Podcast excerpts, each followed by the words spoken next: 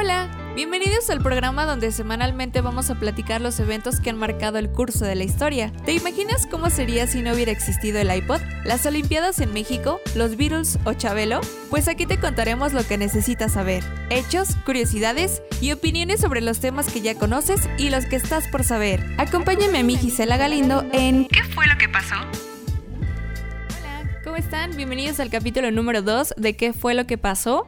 A través de cualquier plataforma que nos estés escuchando, ya sea Spotify, iTunes, Anchor, Google Podcast, e Evox. Así es de que, pues muchas gracias. Eh, la semana pasada, justamente, ya teníamos el capítulo número uno, en qué fue lo que pasó, una producción de ARTV Broadcasting. Hablamos con Clau, un saludo, y así es de que ya está disponible también en cualquiera de estas plataformas.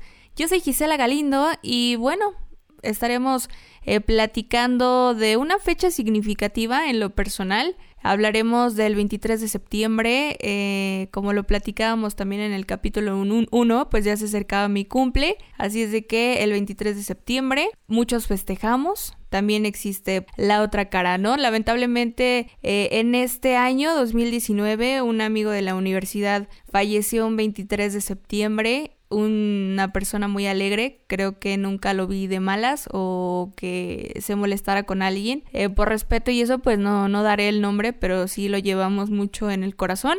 Un saludo para todos ustedes, la Universidad de Fútbol. Así es de que pues eh, que descanse en paz. Así que bueno, a un par de días de esta fecha recordaremos a aquellos que ya no están con nosotros. Dos grandes mentes, eh, por un lado poético y el otro sobre psicología, la conducta humana, y qué fue lo que hicieron para que sus obras y teorías se quedaran todos estos años en la historia de la humanidad. Eh, o ustedes me dirán, bueno, ¿qué tienen que ver estos dos personajes, no? Pues es que los dos, en común, eh, fallecieron un 23 de septiembre.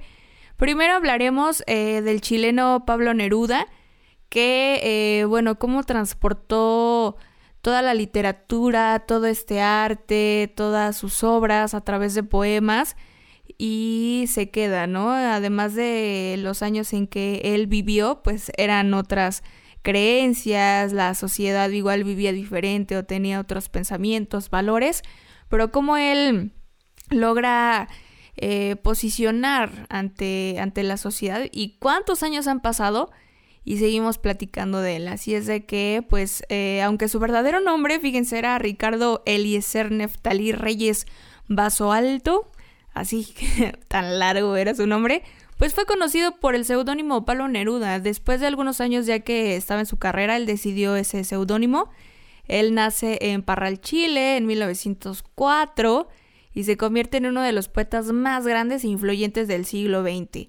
Así es, eh, digamos que su familia no lo apoyaba tanto, entonces creo que sí le costó un poquito más de trabajo, pero también eh, diría que este tipo de personajes y eventualidades, pues eh, como que no los apoyaban tanto, ¿no? Ahora ya son otros tiempos, ahora lo que elijamos pues nos apoyan o es de alguna manera un poquito más sencillo, hay más oportunidades, pero a él no le fue así también, ¿no? Eh, él pues obviamente lo apoyaban sus papás, se fue a la universidad para forjarse un futuro, ¿no? Esa era la idea. Y se matricula en el instituto eh, pedagógico, él como que a lo mejor ya le llamaba un poco la atención, pues esto de la conducta también humana, ¿no? Y, la educación. Sin embargo, pues era lo mejor para él la universidad, pues esos tiempos, eh, unos horarios, ¿no? Entonces rápidamente llegaron a los oídos de su papá que él ni iba a la universidad, o sea, no entraba a las clases y pues prefería esta vida bohemia, es lo que les digo, ¿no? Realmente a lo mejor él prefería pues irse con los amigos, me lo imagino ahí tocando la guitarra y leyendo libros, pero pues su papá obviamente no lo apoyaba. Él le decía que si iba a dedicarse a eso, que se olvidara de ese apoyo económico. Entonces ya, ya no le enviaba dinero y pues eh, obviamente Pablo se queda así como de, pues, ¿qué onda, no? ¿Y ahora qué hago? Pero creo que eh, su personalidad y por lo que he escuchado en sus poemas, eh, en sus cartas, en su historia, creo que nunca fue un obstáculo. O sea, no, no se bloqueó ni mucho menos. Entonces creo que eso fue igual lo que le ayudó a estar donde estuvo y bueno, está ahora.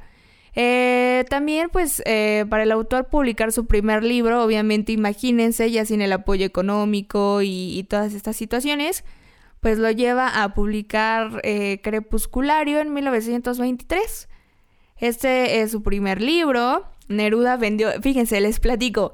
Vendió sus pocas pertenencias o las que tenía así como de valor económico como sus muebles, un reloj que le regaló su papá, un traje negro de, de poeta, ¿no? Cuando él eh, personificaba de alguna manera. Y aún así, aunque vendió estas cosas, pues necesitó que un amigo le prestara dinero para poder terminar de pagarle al impresor, ¿no? Eh, digo, de alguna manera, pues él buscó esta estrategia y la verdad es que estuvo bastante bien. Y fue un, la verdad es que fue algo como mm, muy bueno para él. Creo que desde su primer libro ya manifestaba o daba esa energía, ¿no? Con sus palabras y persuadía a la gente, llegaba el sentimiento.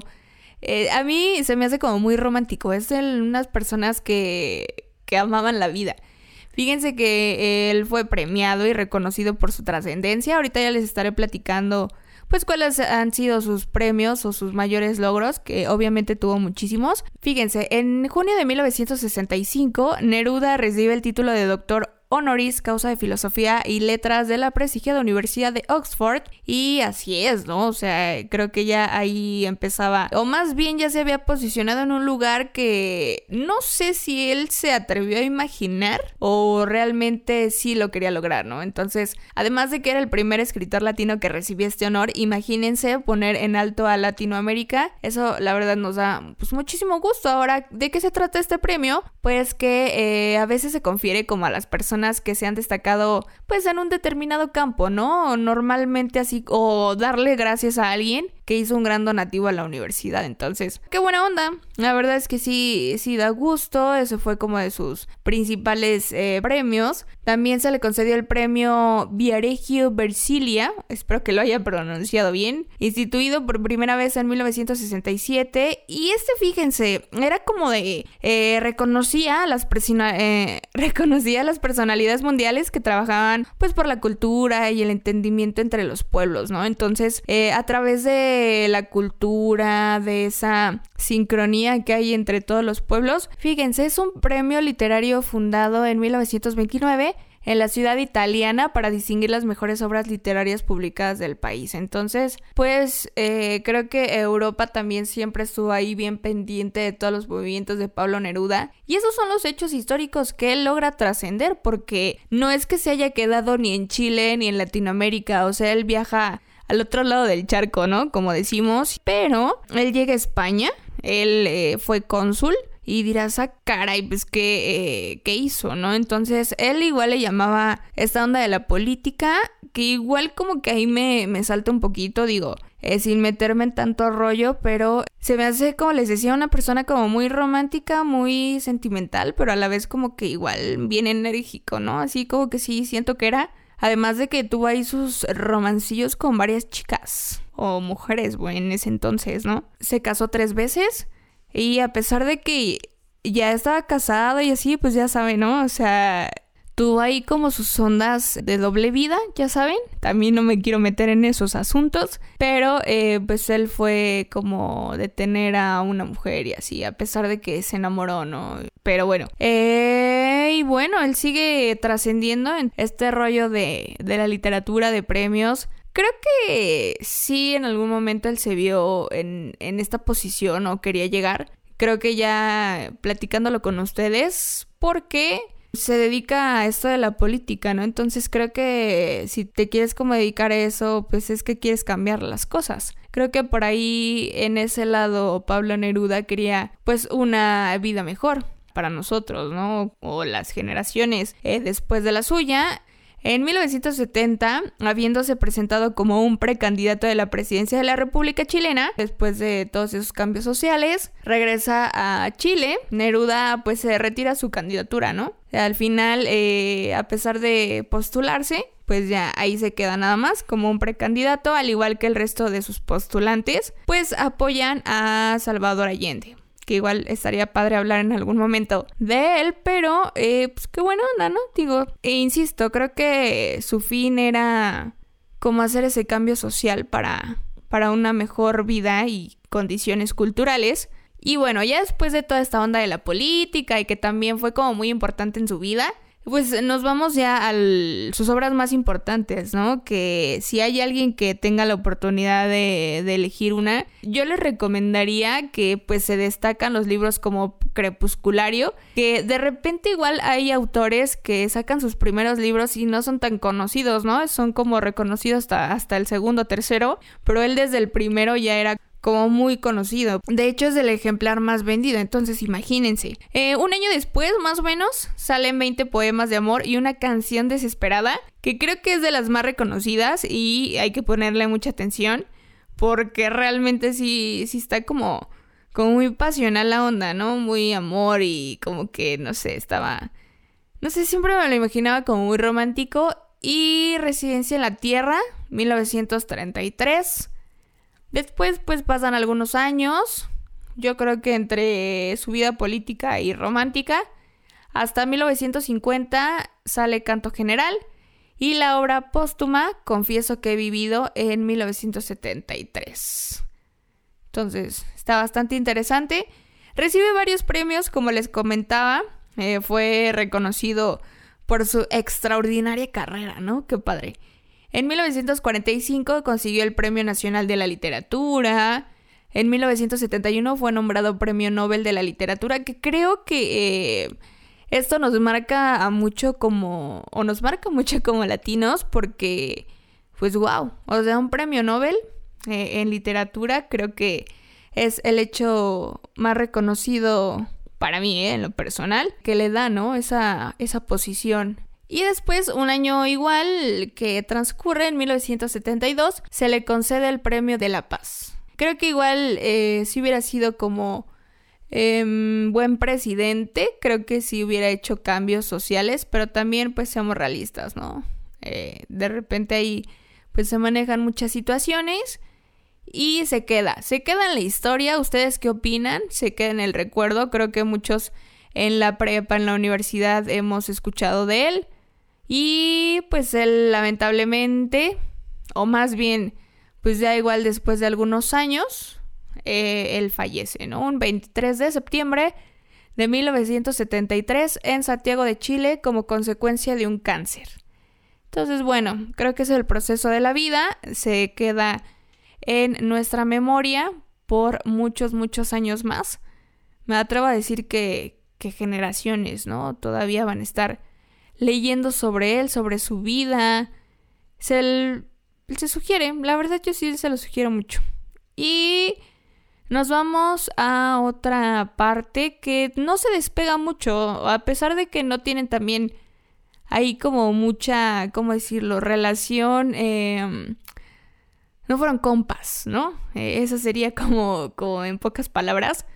Sí tiene que ver un poco en esta onda de lo social, ¿no? La sociología que, que maneja ese comportamiento humano que a través de nuestras actitudes, de lo que leemos, de cómo nos vestimos, de cómo actuamos, hasta de quiénes son nuestros amigos, esa es nuestra personalidad. Pero a veces, eh, ¿ustedes qué opinan? A veces sí nos clavamos como en ciertos rollos, o más bien no nos atrevemos a conocernos por miedo como de repente a, a ser juzgados o no estar como en un grupo social determinado, ¿no? Entonces, dejas hasta de hacer algunas cosas por lograr otras cosas que según tú crees que te van a hacer feliz, pero en realidad como que ahí em, no sucede hasta que escuchas eh, tu corazón, ¿no? Entonces no me voy a clavar tampoco en ese rollo, pero lo dije así y lo dije tal cual lo pensaba, porque es momento de hablar de Sigmund Freud, eh, uno de los principales aportadores sobre teorías de la conducta humana.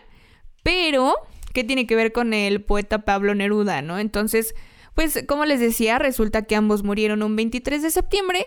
Me atrevo a decir que en todas las carreras en sociales en la uni eh, llevamos una materia en donde lo mencionen.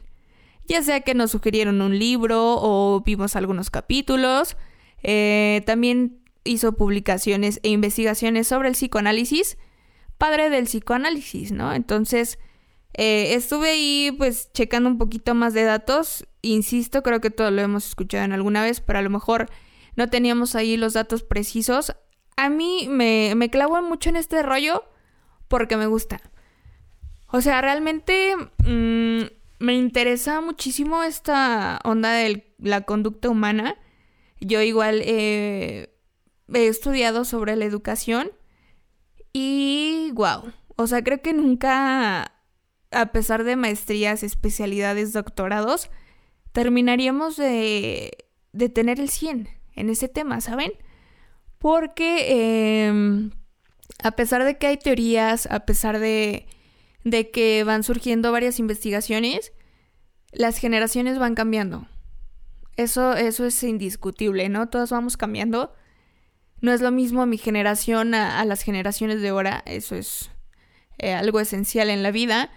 Pero la teoría de Sigmund Freud, o una de ellas, vaya que no, no se, se ha descartado. Entonces creo que la base en el comportamiento de todos los seres humanos es nuestra infancia. ¿Se han puesto a pensar en eso?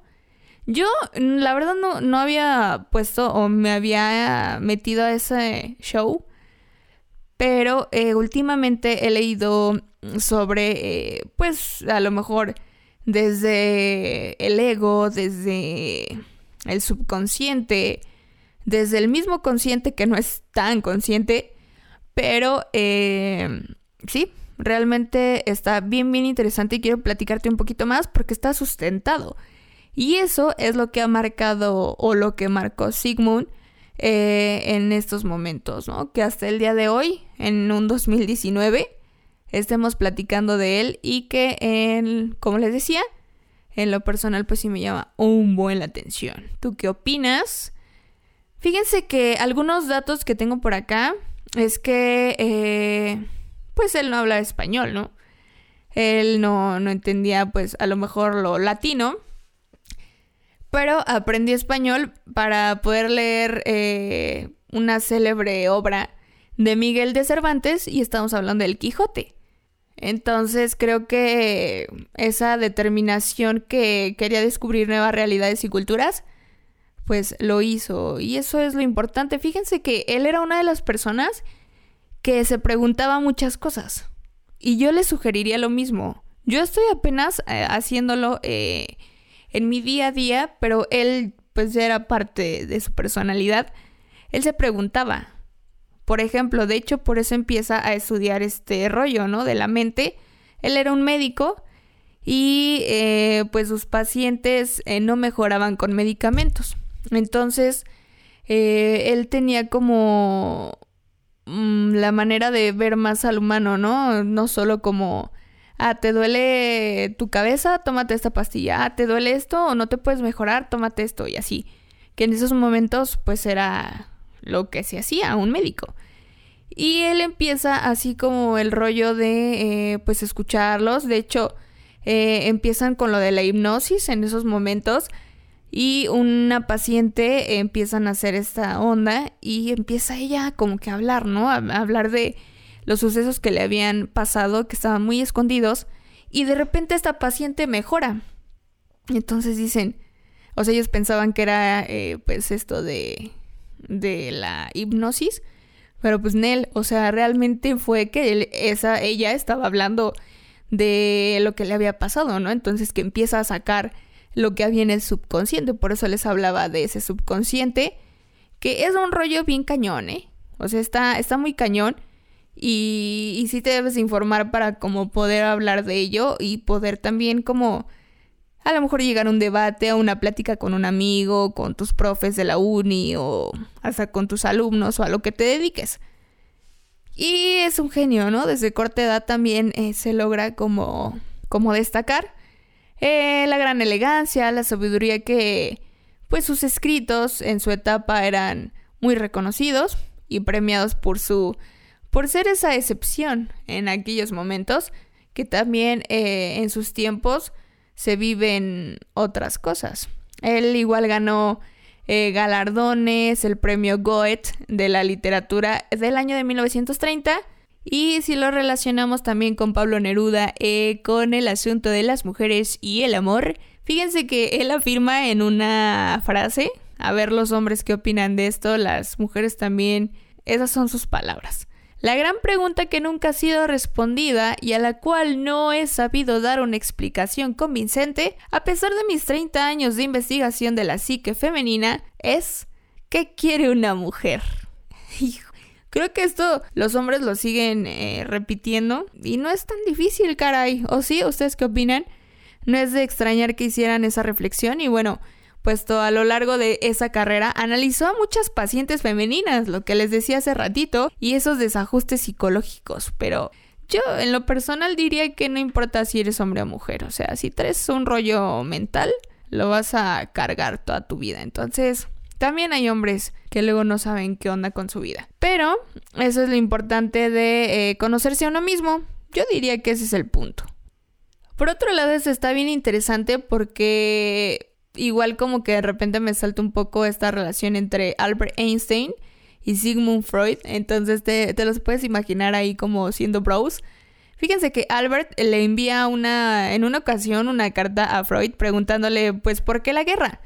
Y las distintas, eh, y las distintas conversaciones por escrito que los dos genios mantuvieron fueron publicadas por el psicoanalista en dos de sus obras, El porvenir de una ilusión en 1927 y el malestar en la cultura de 1930. Entonces, qué deleite poder leer estas cartas de ellos dos. O sea, imagínense el potencial. Eh, Sigmund Freud, por otro lado, también tuvo un perro de raza Chow Chow. Parece comercial, ¿no? Chow Chow. Llamado Topsy. Y Freud lo consideraba prácticamente un asistente durante las sesiones del psicoanálisis. Está chido. O sea, realmente creo que sí, los perros son muy inteligentes y pues si le ayudaba, qué buena onda en realizar estas distintas prácticas con sus pacientes, ¿no? De hecho, una vez afirmó, y son sus palabras, prefiero la compañía de los animales a la humana, ellas son mucho más sencillos. Creo que conozco a un par de personas que pensarían lo mismo. Y tuvo una hija, Anna Freud, eh, de hecho, él la psicoanalizó. En su obra Pegan a un niño en 1919, y Freud expone cuatro casos o perfiles de mujeres. O sea, creo que sí tenía como ahí un complejo bien cañón con las mujeres. Uno de los cuales hace referencia explícita a su propia hija. Y bueno, décadas después, Anne explicó en un artículo titulado Relación entre fantasías de flagelación y sueño diurno algunas conclusiones sobre su propia persona, ¿no? Entonces, qué chido, o sea, qué chido que lo hizo en vida para poder igual ahí pues seguir analizando. Creo que, les digo, nunca vas a terminar de analizar al 100 toda la información, pero quédate con lo que pues a ti te sirve. Digo, muy probablemente algunos datos y las reflexiones eh, de parte del psicoanálisis que su padre le realizó. Entonces, pues ahí, ahí me late ese rollo que puedas tener una retroalimentación. Fíjense, por otro lado, esto está bastante interesante. Él tenía como una versión a la ropa nueva porque eh, entre sus rarezas, que yo no diría que sea rareza, no porque nosotros no lo hagamos, es algo malo. Simplemente muchos no lo hacemos, entonces se nos hace ahí poco común. Y que él no le gustaba como comprarse mucha ropa, ¿saben? O sea, él no tenía así como esa esa moda o eso de estarse comprando ropa. De hecho, solo se permitía así poseer tres trajes, tres mudas de ropa interior y no más de dos pares de zapatos, ¿no? Entonces, creo que prefería que su dinero se fuera a otras cosas y no en lo material. Algo que igual me llama mucho la atención y se relaciona mucho con Pablo Neruda, además de la fecha en que murieron, es que también murió de cáncer. Eh, se somete a más de 30 intervenciones quirúrgicas a causa de un problema, pues, en la cavidad oral que, que padece, ¿no? Entonces, se coloca una prótesis mandibular y palatina que fue mal tolerada por Freud, o sea, su sistema no la acepta y le impedía hablar con normalidad. Entonces, imagínense todas sus ideas, todas las aportaciones que él tenía que dar se limitan un poco, ¿no? Por eh, esta lamentable enfermedad. Por otro lado, este dato también está bastante chido. Es que este psicoanalista, pues a su honor, le pusieron Freud a un pequeño cráter lunar, eh, descubierto poco después de la muerte de Sigmund. Entonces está bastante chido, ¿no? Ya quisiéramos muchos O bueno, yo quisiera que mi nombre tuviera al menos, no sé, una estrella, ¿no? Entonces, esta es una de las curiosidades menos conocidas y da cuenta de la importancia de este pensador histórico que la verdad eh, sí tuvo mucho, mucho que ver. Y hablando un poquito de, de su personalidad, fíjense que él era todo un coleccionista. Entre las cosas que más guardaba y de sus preferidas eran las estatuillas, eh, las estatuillas antiguas, que también le gustaba pasear y recoger eh, setas en el bosque y jugar a las cartas. En conclusión, en lo personal opino que era un, una persona sencilla y que ya cuando tú estás en la onda de investigar, de mejorar eh, ciertas situaciones para la sociedad, es que quieres ayudar, ¿no? Eso creo que sería como de las principales cosas que, que rescato de Sigmund y esta onda de, de, su teoría también de Edipo, ¿no?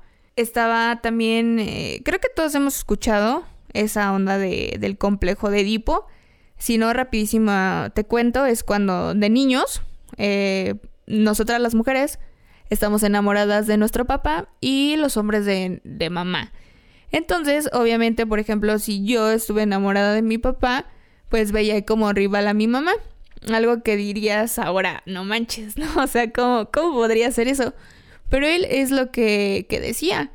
Que, por ejemplo, igual si, si un hombre ama a su mamá, pues quiere estar con ella, ¿no? Es como el amor de su vida, pero de repente ve que sus papás están besando. Entonces, pues imagínense. Y todo ese rollo naces con eso. Obviamente eh, tiene que haber una desconexión, yo diría. Eso es normal en todas las personas. Pero pues, se clavó tanto en el tema, ¿no? Que ah, les digo, hasta la fecha lo siguen usando en casos eh, profesionales, en la actualidad. Lo siguen usando en, em, en la universidad y todo este rollo, ¿no?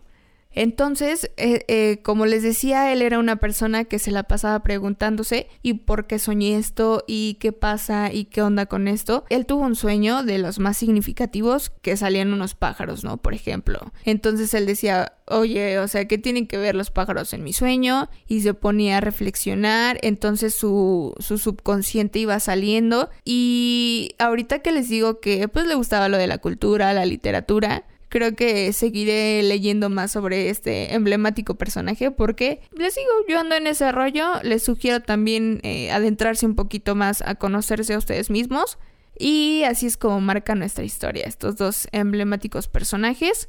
Mm, él muere pues un 23 de septiembre, lamentablemente en 1939. Eh, literalmente siempre estuvo enfermo, ¿no? Aunque no decayó con su enérgica actividad. Entonces, siempre, siempre luchó por, por ese cambio social, por ayudarnos. Así es de que con esto eh, cerramos. Seguramente todavía hay algunos hechos históricos que sucedieron a finales de mes, en algunos otros años, décadas, yo qué sé. Pero eh, uno de mis meses favoritos, que es septiembre y diciembre, así es de que todavía voy a disfrutar estos últimos días del mes. Y es como estos dos personajes marcan hechos históricos para muchas generaciones. Imagínense hace cuántos años. Recuerden que estamos en diversas plataformas. Estamos en Spotify, en iTunes, Anchor, Google Podcast, Evox. Eh, nos estamos despidiendo. Para mí fue un gustazo estarles platicando de Pablo Neruda y Sigmund.